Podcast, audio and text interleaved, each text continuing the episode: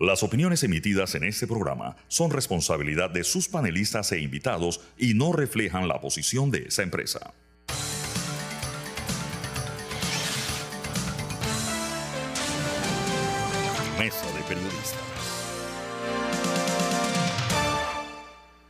Buenos días Panamá, bienvenidos a Mesa de Periodistas. Hoy en nuestra edición de martes 14 de noviembre, con el análisis profundo y diferente que los pone al día. Les Alfonso Grimaldo de Nueva Nación. Me pueden seguir en arroba alfonso AGP, suscribirse a Nueva Nación, nuevanación.com. Nos están escuchando desde la cabina de TVN Radio. Nos pueden seguir aquí en arroba TVN Radio 965 en Twitter y en Instagram. Y les recuerdo que pueden revivir las fascinantes conversaciones que tenemos en Mesa de Periodistas entrando en YouTube y Spotify y buscando Mesa de Periodistas. Hoy en el programa los temas que estaremos tratando. Primero tenemos la fortuna, diría yo, de tener una conversación con Rolando Rodríguez del diario La Prensa, con quien estaremos hablando sobre la investigación de las donaciones que habría hecho Pagatrack al Partido Revolucionario Democrático. También estaremos hablando sobre las distintas condenas que se han dado en relación al caso Blue Apple. Y en lo que hace noticia, estaremos hablando sobre una reciente orden que dio la ANTAI eh, de producto de una solicitud de información presentada por el diputado Juan Diego Vázquez para que se entregue información por parte de la Autoridad Nacional de Descentralización y el procurador de la administración se ha pronunciado nuevamente sobre la inconstitucionalidad del contrato minero en relación a las otras demandas que se encuentran allí. Presentados los temas, les presento quienes se encuentran conmigo el día de hoy. Tengo el gusto de que me acompañe Fernando Martínez. Buenos días. Buenos días. Saludo a nuestros oyentes. Y también pronto estará con nosotros Sabrina Bacal. De hecho, ya se encuentra con nosotros nuestro invitado y tenemos un gusto de presentarlo, Rolando Rodríguez. Buenos días. Buenos días a todos. Bien, saltamos directo al tema. Me parece que lo adecuado sería pasarle la palabra a Rolando eh, para que nos dé eh, quizás un poco de historia sobre esta serie que ha estado llevando la prensa en los últimos días, un poco cómo surgió la información, cómo la han investigado, cuánto tiempo, siempre es importante. Mucha gente piensa que esto se investiga de un día para el otro, cuando en verdad a veces toma meses. Y cuáles son los resultados principales que han encontrado hasta ahora. Rolando, el micrófono es todo tuyo. Muchísimas gracias, Alfonso. Muchas gracias por la invitación. Saludos a la teleaudiencia TVN. Mira, eh, esta es una investigación que lleva eh, bastante tiempo ya. Eh, recuerdo que el vicepresidente visitó las instalaciones de la prensa aquel día en que le brindó unas declaraciones a Castalia y esto hubo un, un intercambio entre Castalia y el vicepresidente. Bueno, más tarde, ese día fue a, la prensa y allí estuvo conversando con nosotros y en vista de que estuvo eh, presencialmente hablando con nosotros, pues aproveché para mencionarle algunos nombres que forman parte de esta investigación y él me decía si los conocía o no. Eh, para entonces ya eh, yo había iniciado la investigación porque estaba recibiendo información no era continua, pero sí eh, había un flujo y ya estaba mirando lo que estaba allí.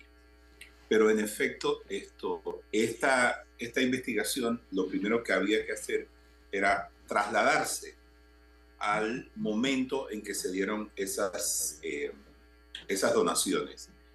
Eh, eso significa que tenías que entrar a verificar cada una de las sociedades a efecto de saber quién estaba en las directivas, quién estaba como agente residente, quiénes estaban al frente de estas sociedades, cuándo se crearon.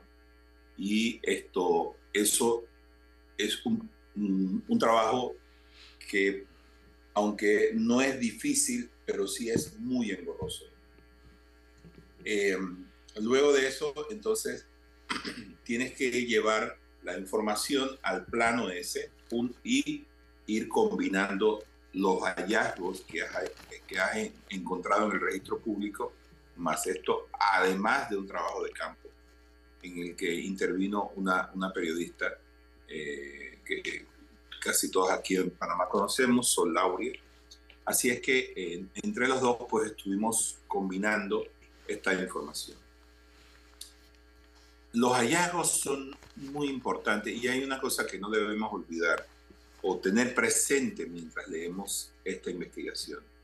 Y es que cualquiera que sea el resultado de esta investigación, lo más importante que se refleja en este asunto eh, son eh, tienen que ver con la legitimidad del gobierno.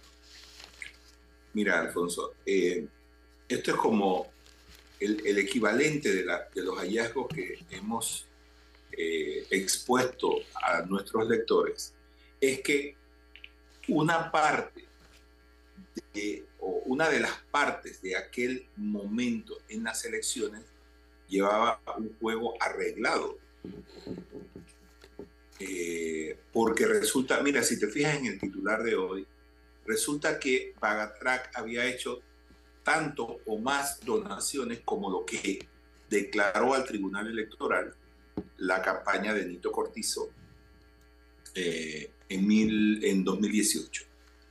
Así que te puedes dar cuenta de que si solamente consideramos los hallazgos de 2018,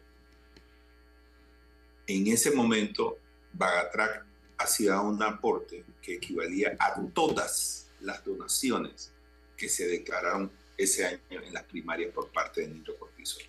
Wow, y esto, por fuera de los libros. Sí, en la caja 2 o en la campaña paralela. Y esto, por supuesto que le da una gran ventaja al partido ese en aquel momento. Y, ojo, eh, Alfonso, yo no estoy diciendo que eh, en este momento, no, no puedo decir en este momento que el PRD era el único que hacía eso. Es probable que lo hayan hecho otros candidatos, pero lo las únicas pruebas que yo tengo de esto es las la que he eh, publicado en el diario La Prensa. Eh, alguien me, me decía eh, que las campañas electorales cuestan muchísimo más. y de hecho estuve mirando hacia atrás, recuerdo que en alguna ocasión Ricardo Martinelli dijo algo así como, a mí me costó 20 millones de dólares la presidencia. Juan Carlos Navarro en su momento presentó informes que superaban los 12 millones. Es decir, y eso a medida que, que, pasa el tiempo, pues tiende a ser más, porque las cosas se encarecen. Así es que, bueno, o se reforma el código para que se aumente el, el, tope, o sencillamente te ajustas a las reglas que existen en este momento. Hola. Yo, una cosa más, eh, una, una, cosa más, Alfonso. Recordemos que el tope para año 24 sigue siendo 10 millones de dólares. Yo no sé si eso es una cifra real, pero evidentemente con las cifras que se han presentado en, en, estos reportajes es evidente que hay muchísimo más. Luego, el, el, en la semana pasada, una fuente que estuvo muy cerca en, la campaña en 2018 y 2019 me contaba que eso solamente es una parte de la caja 2 o de las recaudaciones paralelas. Me contaba que había otros, eh, otras personas que constituían un grupo que se llamaba o se autodenominaban los founders. Y estas personas recolectaron millones más. Así que lo que estamos presenciando eh, hasta este momento sería una parte de las recaudaciones eh, fuera de la contabilidad oficial y eso supondría que la campaña de Nito Cortizo costó muchísimo más dinero de, que, de, lo que él declaró bajo juramento ante el Tribunal Electoral. Yo, eh, ah, perdón. Termina, por favor. Bueno, para terminar y, y vengan las preguntas, es que una de las cosas que tenemos que considerar que eh, Cortizo y, Carrizo cuando presentaron la lista de donantes y de gastos y de ingresos eh, en mayo de 2019 al Tribunal Electoral, lo hicieron bajo juramento. Así que la primera cosa que habría que investigar ahí es eh, la probabilidad de que hayan cometido un perjurio. y luego, pues, investigar todas las cosas que se desencadenan después de esto. Voy a ir con Fernando, pero más quiero aprovechar para darle la bienvenida a Sabrina Bacal. Buenos días, Sabrina. Buenos días, Rolando, y a nuestra audiencia. Fernando, por favor. Buenos días, Rolando. A ver, como tengo un montón de preguntas. Qué raro. Y a ver, el hecho de que Bagatrac sea el mayor donante de la campaña de las, de las primarias, o sea, ni siquiera de, la, de las generales, eh, que sea ilegal no declarar donaciones, digamos, son las premisas, pero para mí el hecho más notorio o más grave es que cuando Bagatrac hizo estas donaciones víspera de las elecciones del año 2019, ya Bagatrac estaba siendo investigado por no donaciones, por coimas que eh, se ratifican en una decisión de, un, de, un, tribunal de justicia de este país, según el cual Bagatrac reconoció ante el Ministerio Público en un acuerdo que había, dona, había donado, perdón, la sutileza, que había coimeado 3 millones de dólares en el gobierno de Ricardo Martinelli. Recordemos que el gobierno de Ricardo Martinelli pasó el gobierno de Varela y después vino el de Nito Cortizo.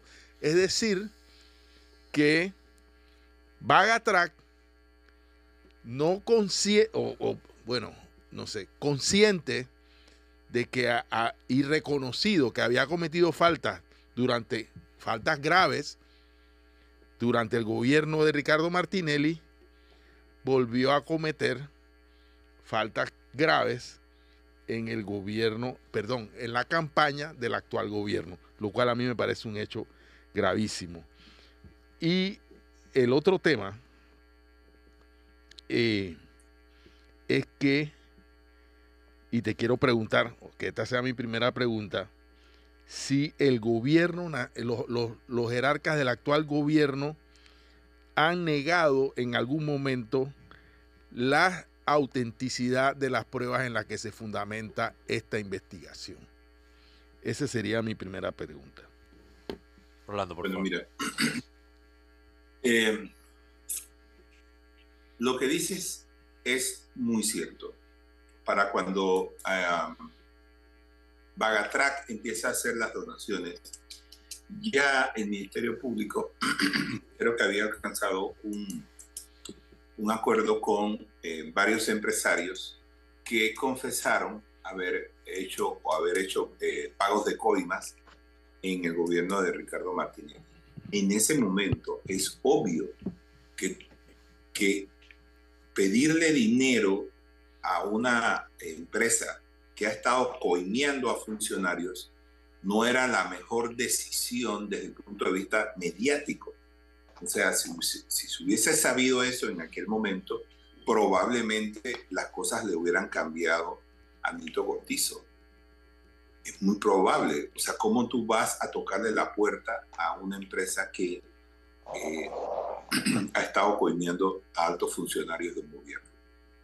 Y, una cosa que, no debemos olvidar en esto es que eh, cuando, cuando Bagatrac hace estas donaciones, eh, probablemente ni se declaran al fisco, probablemente se deriven otros delitos de esto, otros posibles delitos de esto, porque Bagatrac está usando eh, dinero que ha recibido del Estado para hacer estas aportaciones.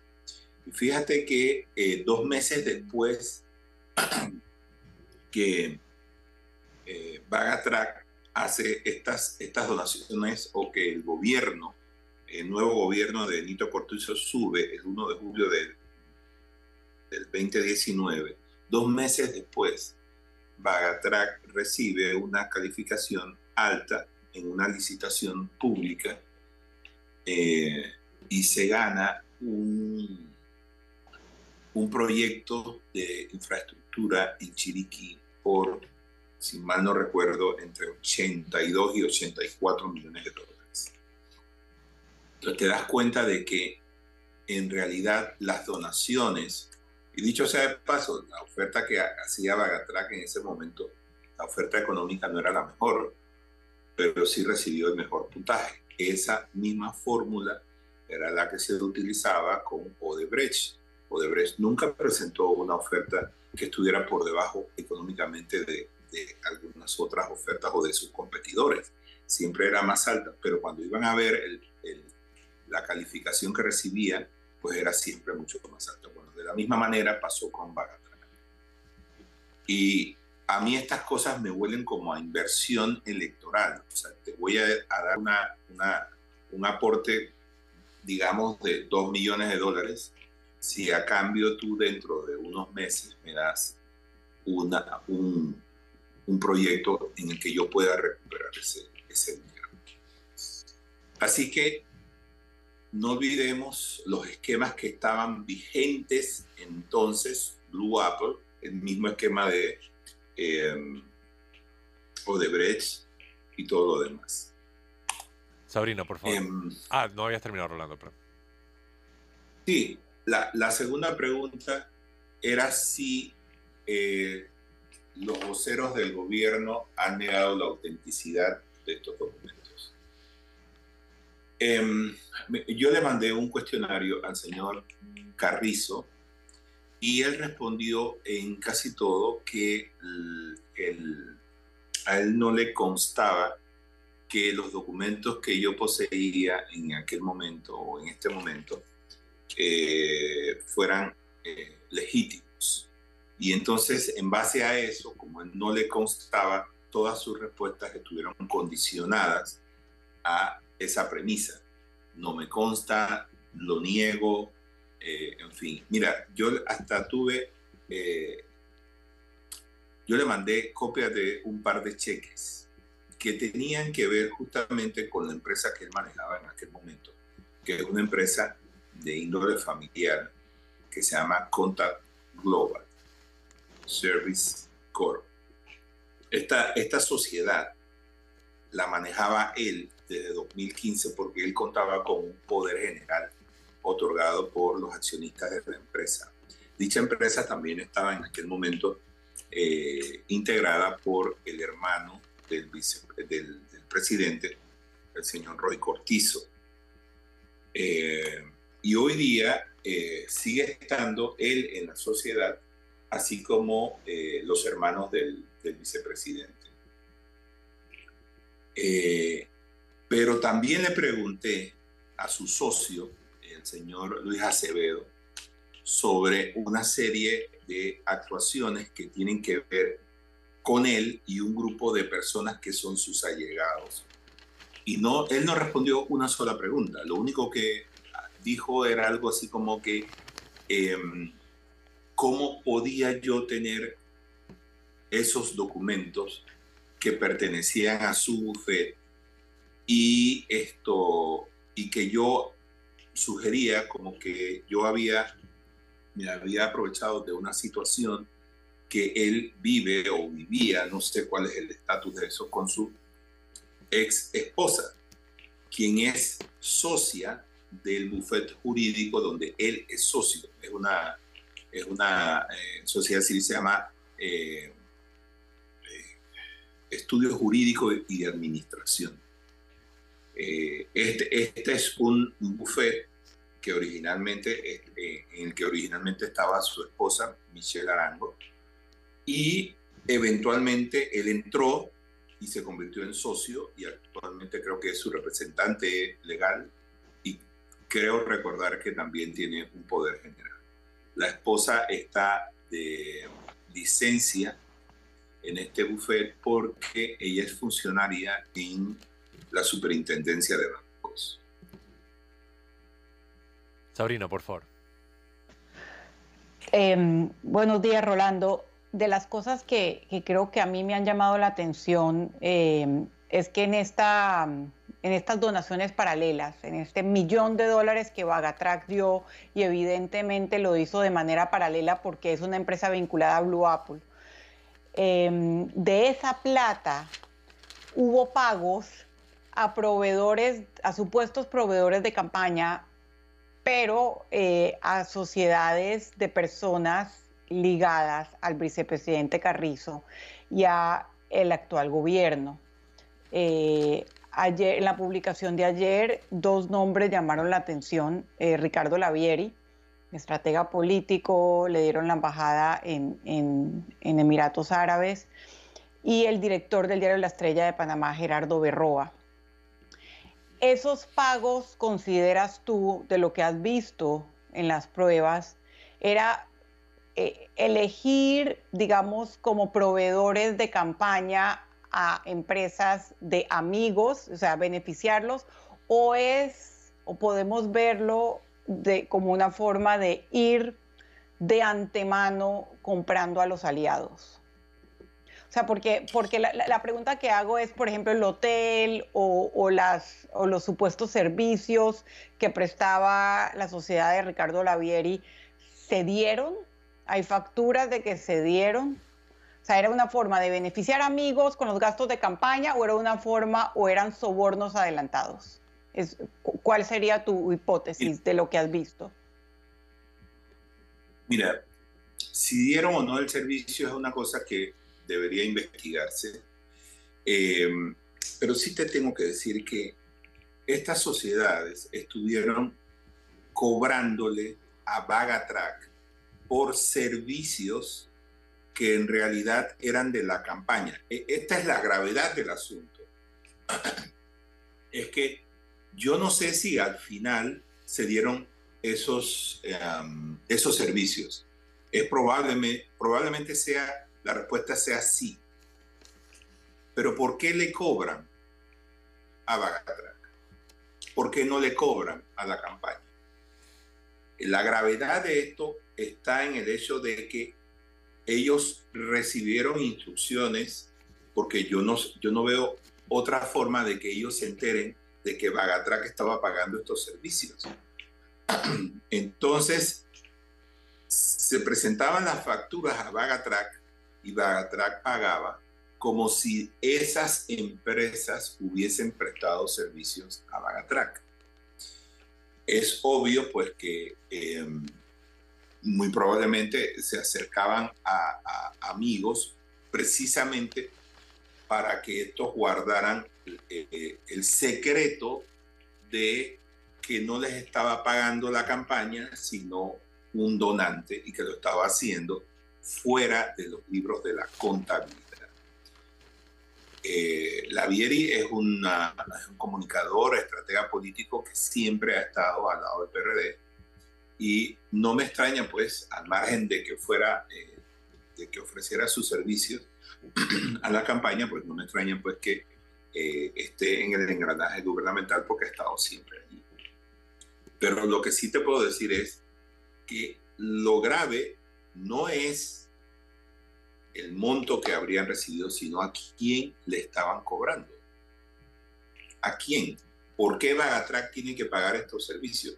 Y, una cosa más, Sabrina, no eran los únicos, habían varias, varias sociedades más que eran proveedores de la campaña, eh, que brindaban, eso sí parece ser que sí brindaban servicios, pero una vez más no los presentaban, no presentaban sus facturas a la campaña, sino a Bagatrac.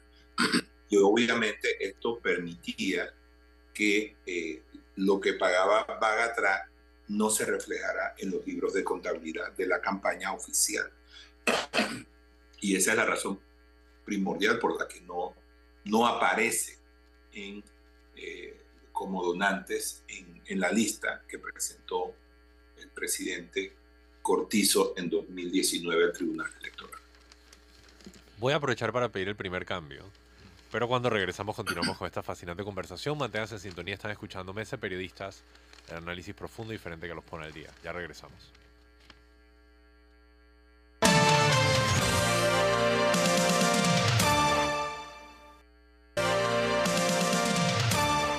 Y estamos de regreso en Mesa de Periodistas con el análisis profundo y diferente que los pone al día. Les recuerdo, es Alfonso Grimaldo, me acompañan Fernando Martínez, Sabrina Bacal, nuestro invitado al día y Rolando Rodríguez de la prensa. La siguiente pregunta la tiene Sabrina, tú. Yo. Fernando, por favor. Rolando, eh, un poco para entender cómo era la carpintería, cómo era operativamente este asunto. Yo observo en la investigación que hay un renglón que dice comisión. O sea, que por lo general era un 5%. Pero ¿cómo operaba este tema? ¿Cómo, cómo el dinero era, era, no sé, disfrazado o escondido o declarado de una X manera y terminaba finalmente en la campaña eh, supuestamente de, eh, de los candidatos Cortizo y Carrizo de, del PRD del año 19. Bueno, ahí, te tienes que dar cuenta que justamente al lado de esa casilla que decía 5%, había una casilla más a su lado que decía retorno o del dinero. Bueno, entonces lo que habría pasado allí es algo parecido al esquema que se utiliza para enmascarar eh, los fondos en, en, un, en una operación de lavado. Pero en este caso no era para lavado, sino era para ocultar el origen del dinero. y lo que hacía el grupo que lideraba el abogado Luis Acevedo era que creaba algunas, creó algunas sociedades en otros casos se modificaron otras para triangular. Y también invitó a personas allegadas a él. ¿Qué hacían estas personas y estas sociedades? Estas eh, sociedades también eran creadas por el grupo de personas que estaba con Acevedo. Acevedo llevaba adelante la, creación junto con allegados y estas eh, personas figuraban como dignatarios en esas sociedades. Así que al final del cuento es que el grupo de Acevedo eh, tenía acceso directo a Bagatrac. Y entonces se creó pues, un proceso o un procedimiento que consistía, eh, y, en esto eh, voy a, describir lo que yo supongo que pasaba. Estas sociedades presentaban facturas a Bagatrac por servicios eh, tal vez sugerido por Vagatrack, como por ejemplo mantenimientos de, obras que, en las que estaba Vagatrack. Eh, sobre todo hubo, muchas facturas alrededor de una que se llamaba Puente La Pita o Puente sobre La Pita y, y otro sobre el río Rizac. Al final lo que hacían estas empresas era creaban las facturas, se las presentaban a Bagatrac. Bagatrac emitía una serie de, em, de cheques que, por cierto, digamos, llegaban eh, el Mosorio, Aaron Misri, eh, llegaba esto, Alquigrúas, llegaba eh, Grúas Caribe, llegaba el mismo Luis Acevedo y otros más herrería moderna, por ejemplo, estas sociedades y estas personas solían presentarle a ellos, a Bagatrack, pues facturas. Estas facturas sumaban miles de dólares por mes y siempre eran el mismo proyecto. Bueno, Bagatrack entonces les pagaba a ellos eh, lo que llegaban en, la, las facturas, 20 mil, 30 mil, 50 mil dólares, en fin. Y a su vez, Bagatrack, estos cheques que emitía Bagatrack, imagino que entraban a las cuentas bancarias de, estas sociedades eh, y, y, las personas involucradas cobraban un, porcentaje por, por prestarse a este esquema para, para salir eh, con una ganancia de prestar sus nombres. Y esa ganancia era del 5%. Y por eso en el, en el renglón que está al lado de, de, la comisión se ponía retorno, que era el dinero que llegaba a la campaña nuevamente, pero con el 5% menos, porque ese era el porcentaje con el que se quedaban estas personas por prestar sus nombres o el nombre de sus compañías eh, para, para hacer este tipo de operación.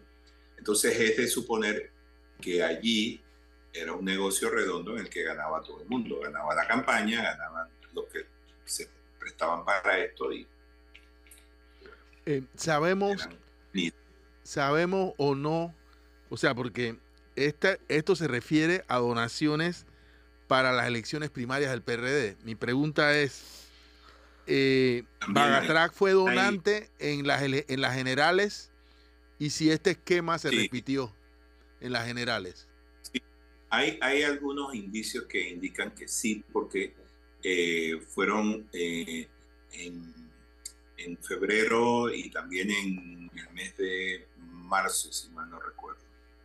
Hay eh, pago de facturas en esos meses. Así que si bien ellos tuvieron una... Bagatrac fue el, el donante principal en las primarias, ese esquema no cesó en las elecciones generales pero de, ese, de, de eso no tenemos, o la investigación no tiene alcance. Yo no tengo alcance hasta allí porque eh, los documentos que me dieron, casi todos van muriendo en enero y febrero eh, de 2019. Uno que otro pues, documento eh, llega hasta, hasta marzo, pero son facturas, son facturas que se presentaron mucho antes. Y es, mira, es curioso porque normalmente cuando una empresa presta un servicio y una empresa del tamaño de Vagatrack, bueno, eh, si, si, si alguien te presta un servicio, al tiempo te llegará la factura eh, para pagar, pero acá se pagaba por adelantado, es decir, llegaba eh, un informe que decía por recabar las siguientes facturas y allí llegaban, pero resulta ser que estaban recabando facturas desde hacía una semana.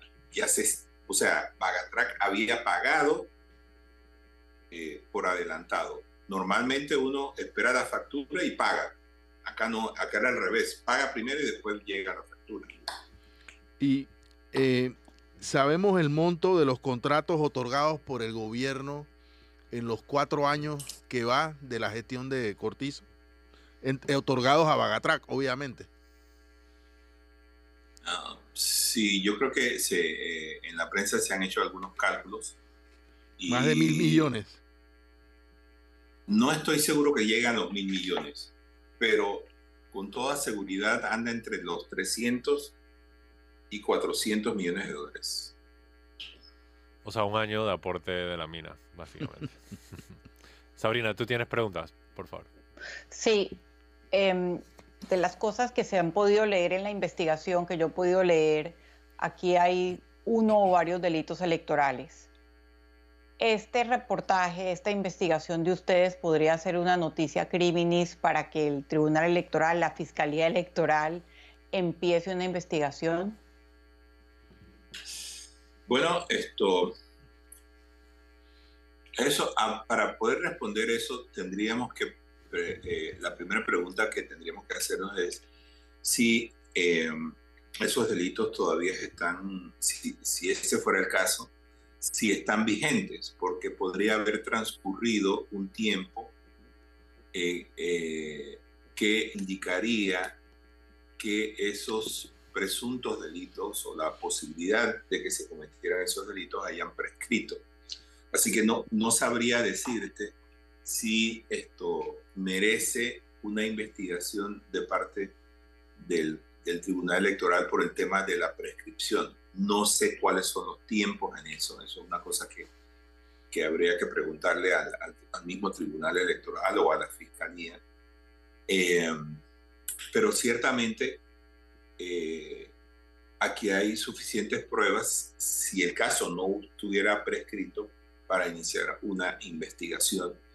Y, y, con toda sinceridad yo empezaría por las personas que están involucradas por debajo de, eh, que, que, no están en el engranaje gubernamental. Y luego también eh, hay suficientes datos para eh, llegar hasta los bancos y ver el movimiento de las cuentas. Eso es una, sería la forma más fácil de hacer una investigación eh, que corroboraría pues, eh, la documentación que eh, nos fue entregada a la prensa. Pero eso depende de los tiempos y depende de la voluntad eh, del Tribunal Electoral, o no, no, sé si en este caso sería eh, una investigación que conduciría eh, la Fiscalía Electoral. Pero creo que existen los elementos suficientes para iniciar una investigación. Fernando. Además, ah, además, les además les serviría para evitar que las cosas sigan pasando en esta campaña. O sea, ¿cuáles son los aprendizajes que en un país en un país donde no reine la impunidad ya estaría el ente electoral investigando? Como ayer teníamos que hacer la, la distinción, como siempre nos toca hacer entre lo legal y lo ético, o lo que, o lo que dicen los códigos y lo deseable, cuáles deberían ser los aprendizajes y las actuaciones del Tribunal Electoral en este momento para evitar otra vez este tipo de em, violaciones a la ley electoral y bueno, y a la ética más elemental. En el caso de Bagatrac, una, una empresa vinculada al escándalo Blue Apple. casualmente, pues ayer hubo las primeras condenas, pues, de ese caso. Mira, Sabrina, en efecto, debería haber un aprendizaje en todo esto, pero sobre todo el, Tribunal Electoral debería eh, crear normas que permitan un seguimiento eh, a este tipo de actuaciones o em, o mirar más de cerca el, tema de las donaciones. Pero también tenemos que ser realistas. Para hacer eso, se necesitan reformas al código electoral y se necesita que haya fiscales con voluntad de investigar. Y lo que hemos encontrado hasta este momento es que existe una estructura que las, eh, el alegado, eh, las alegadas auditorías exhaustivas no existen.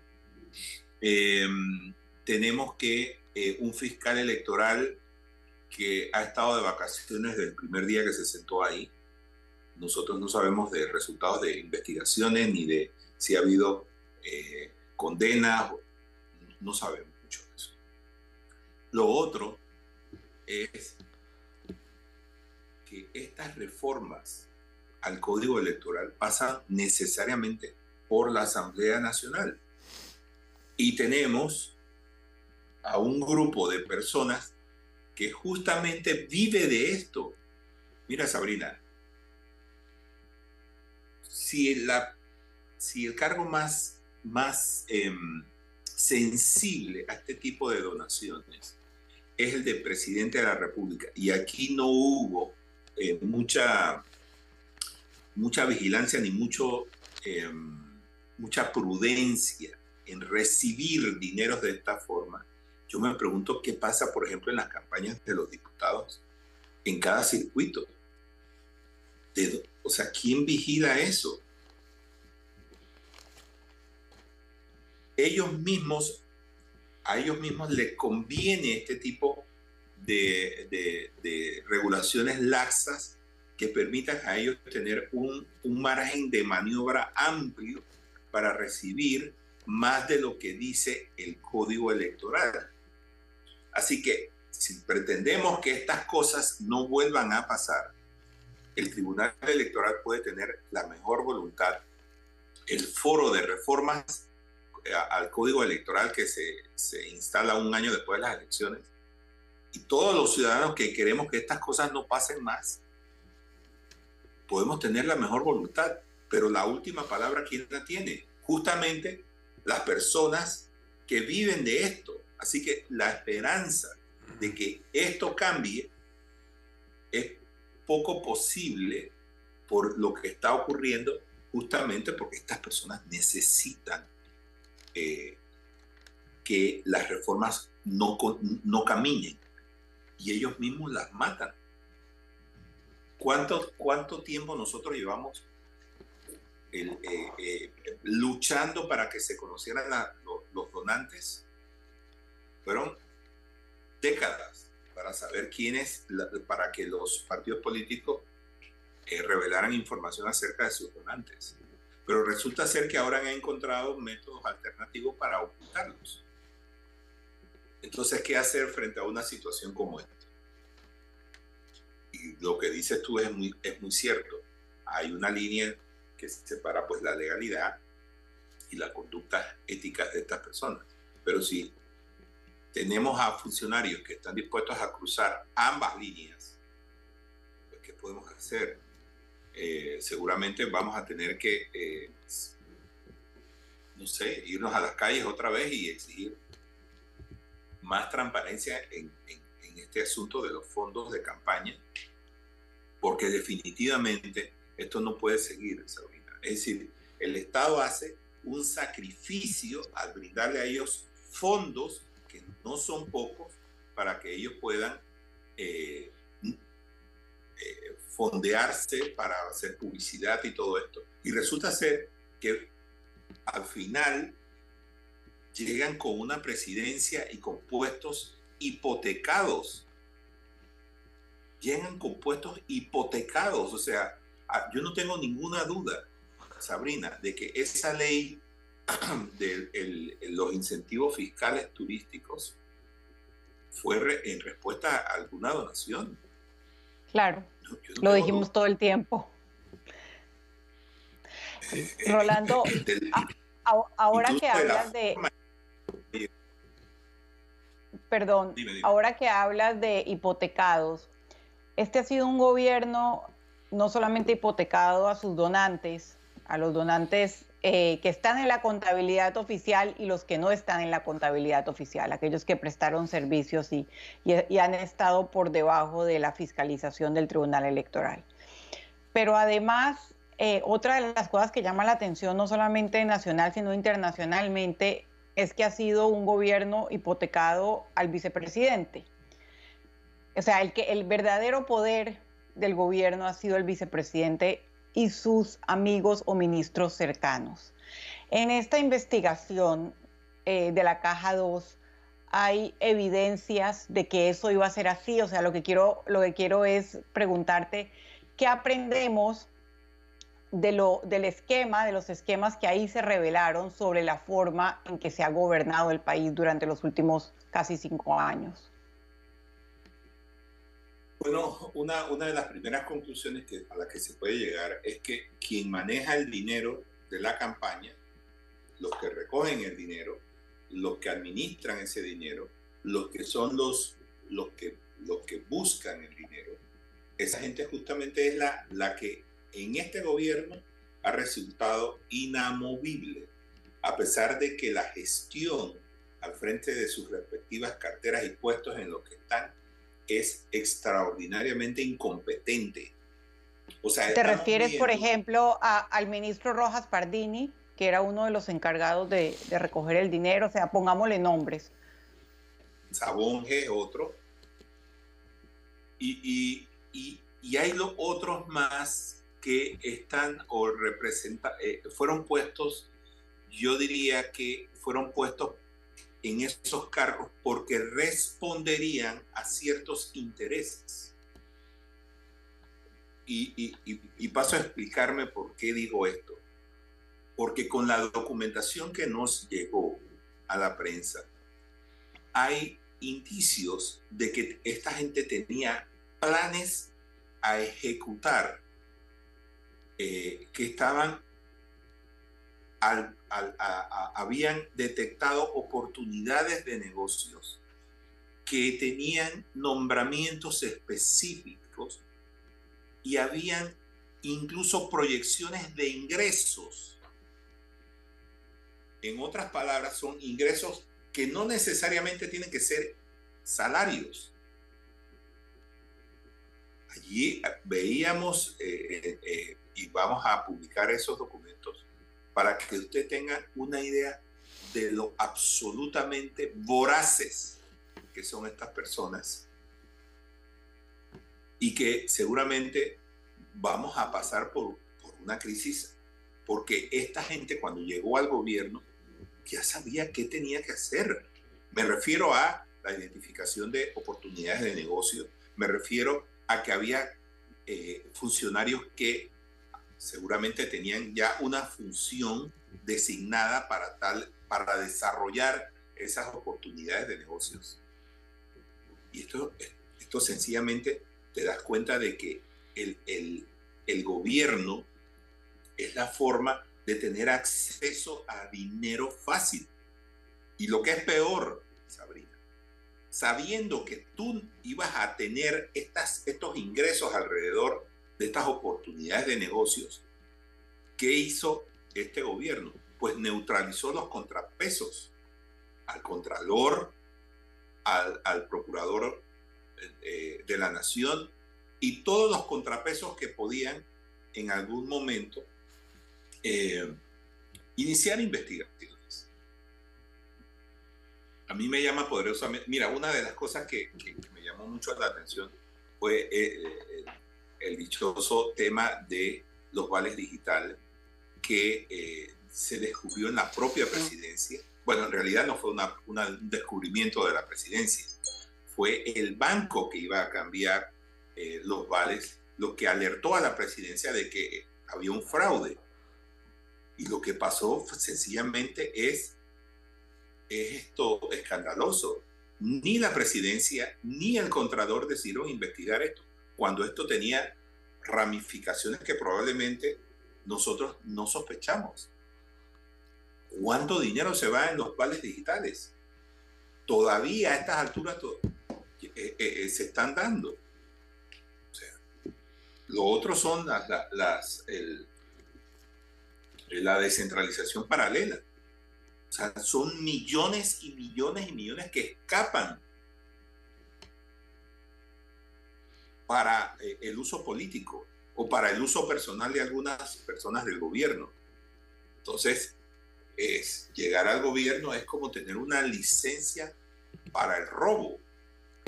Y ellos llevaban eh, identificados algunas oportunidades de negocio en ese sentido. Y, en esos papeles pues está, eh, está claramente identificado qué iban a hacer, con quiénes contaban y qué puestos iban a ser claves para obtener esos ingresos. Fernando. Sí, eh, bueno, yo quiero, ya estamos en la recta final, yo creo reiterar algunas apreciaciones rápidamente. Uno, yo creo que estamos en la presencia de una evidencia más de por qué la gente está en las calles. La gente dice, no, que la gente está en las calles por el contrato minero. Eso es, eso es cierto. El país se opone a que otras personas hayan decidido, sin preguntarles, que convertir el país en un país minero. Eso es verdad. Pero la otra verdad es que la gente está en la calle porque esto es un hartazgo continuado de sucesivos gobiernos, uno tras otro, de un problema que yo llamo o defino como un problema sistémico.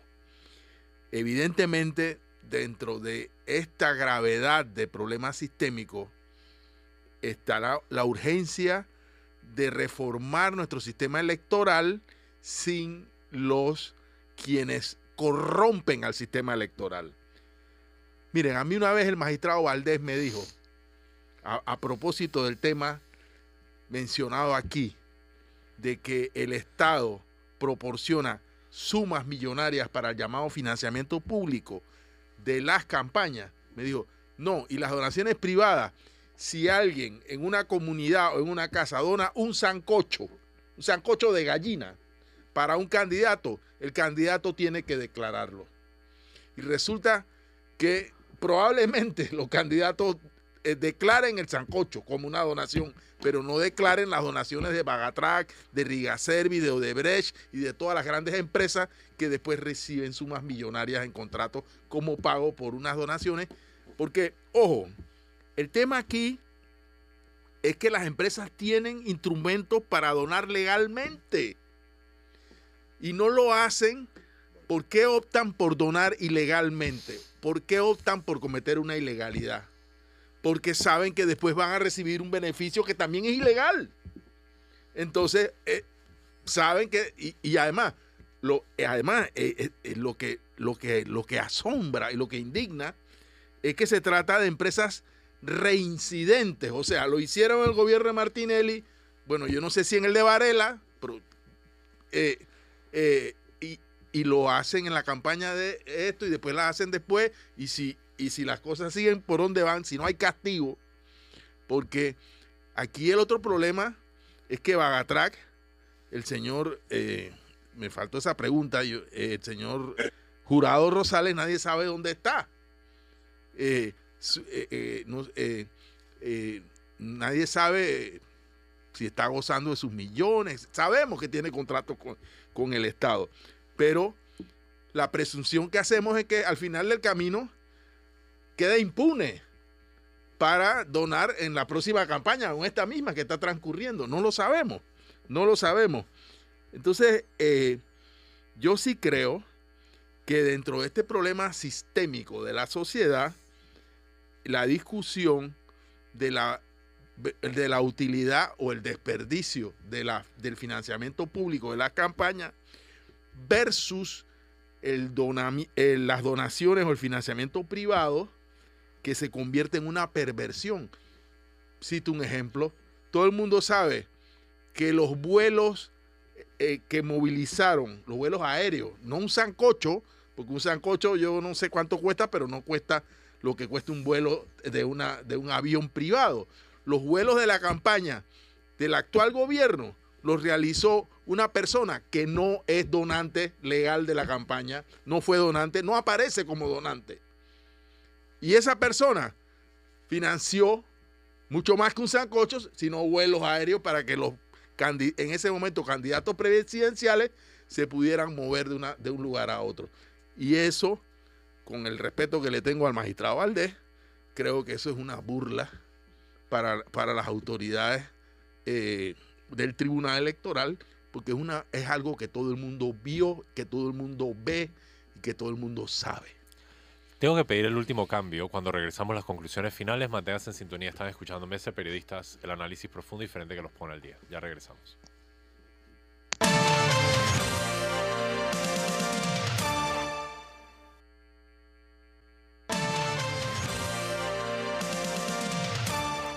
Y estamos ya de regreso en la recta final de Mesa de Periodistas, el análisis profundo y diferente que los pone al día. Brevemente les recuerdo, les Alfonso Grimaldo, me acompañan Fernando Martínez, Sabrina Bacal y nuestro invitado hoy, Rolando Rodríguez. Hemos llegado al cierre del programa, pero vamos a dar una última ronda de conclusiones. Sabrina muy generosamente ha cedido su tiempo de conclusión a nuestro invitado Rolando, así que Rolando, la conclusión es tuya. Un minuto.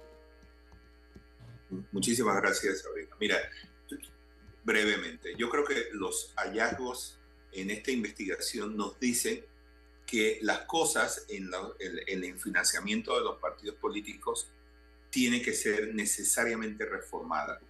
El, el, sistema actualmente es muy laxo. El Tribunal Electoral debería tener la potestad de hacer investigaciones no del tipo que eh, todo el mundo hace, sino investigaciones forenses, es decir, buscar si efectivamente se está cumpliendo la ley. Y la forma de hacerlo son con eh, auditorías forenses. Lo otro es que el país tiene que exigirle a los diputados y al resto de los, de los políticos que aspiran a cargos, pero especialmente a los diputados, porque son los que tienen la última palabra, hacer las reformas que se tengan que hacer para que estas situaciones no se vuelvan a repetir en el futuro.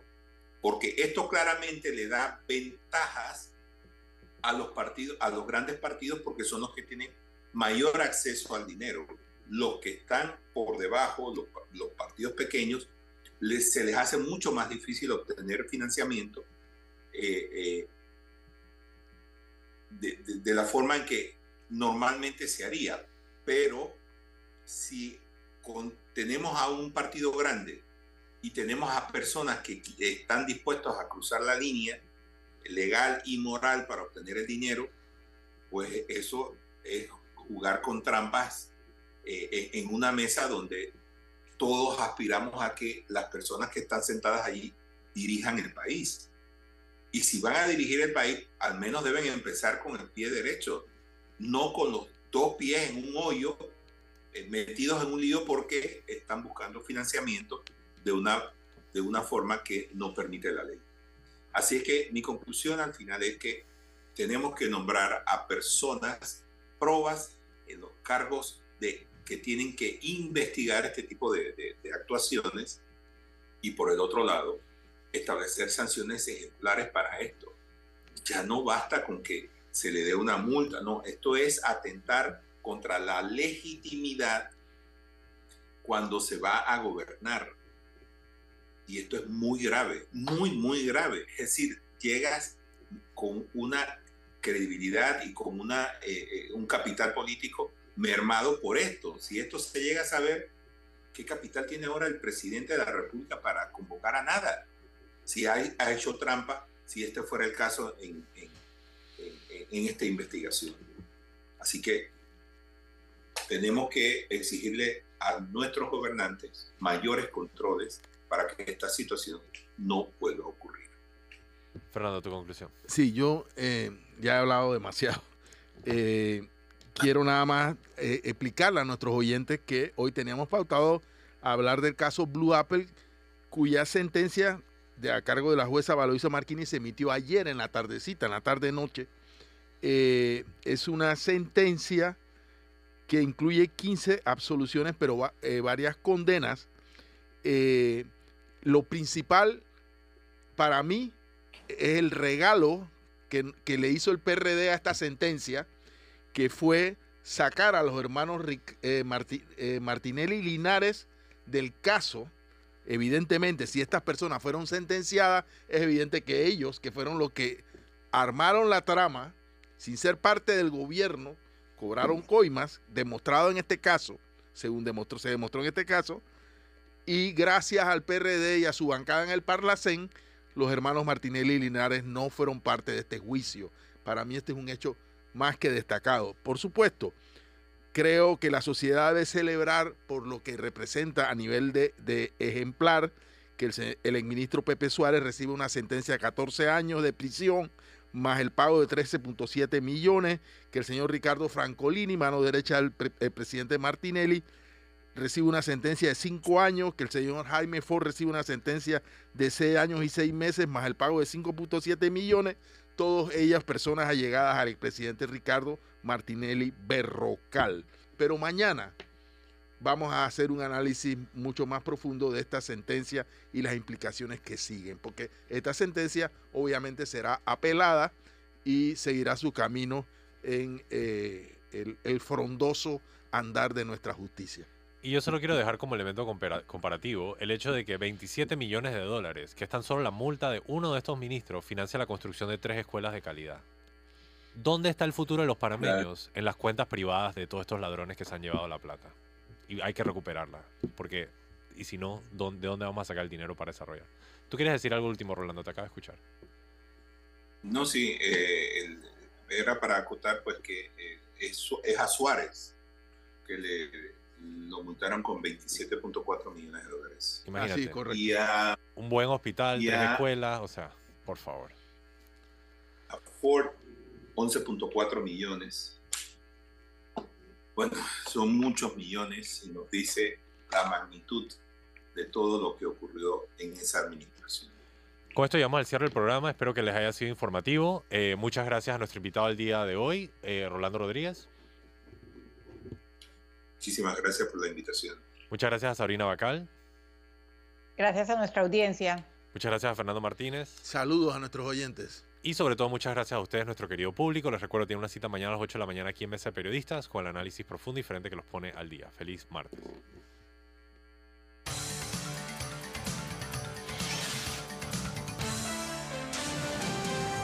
Mesa de Periodistas.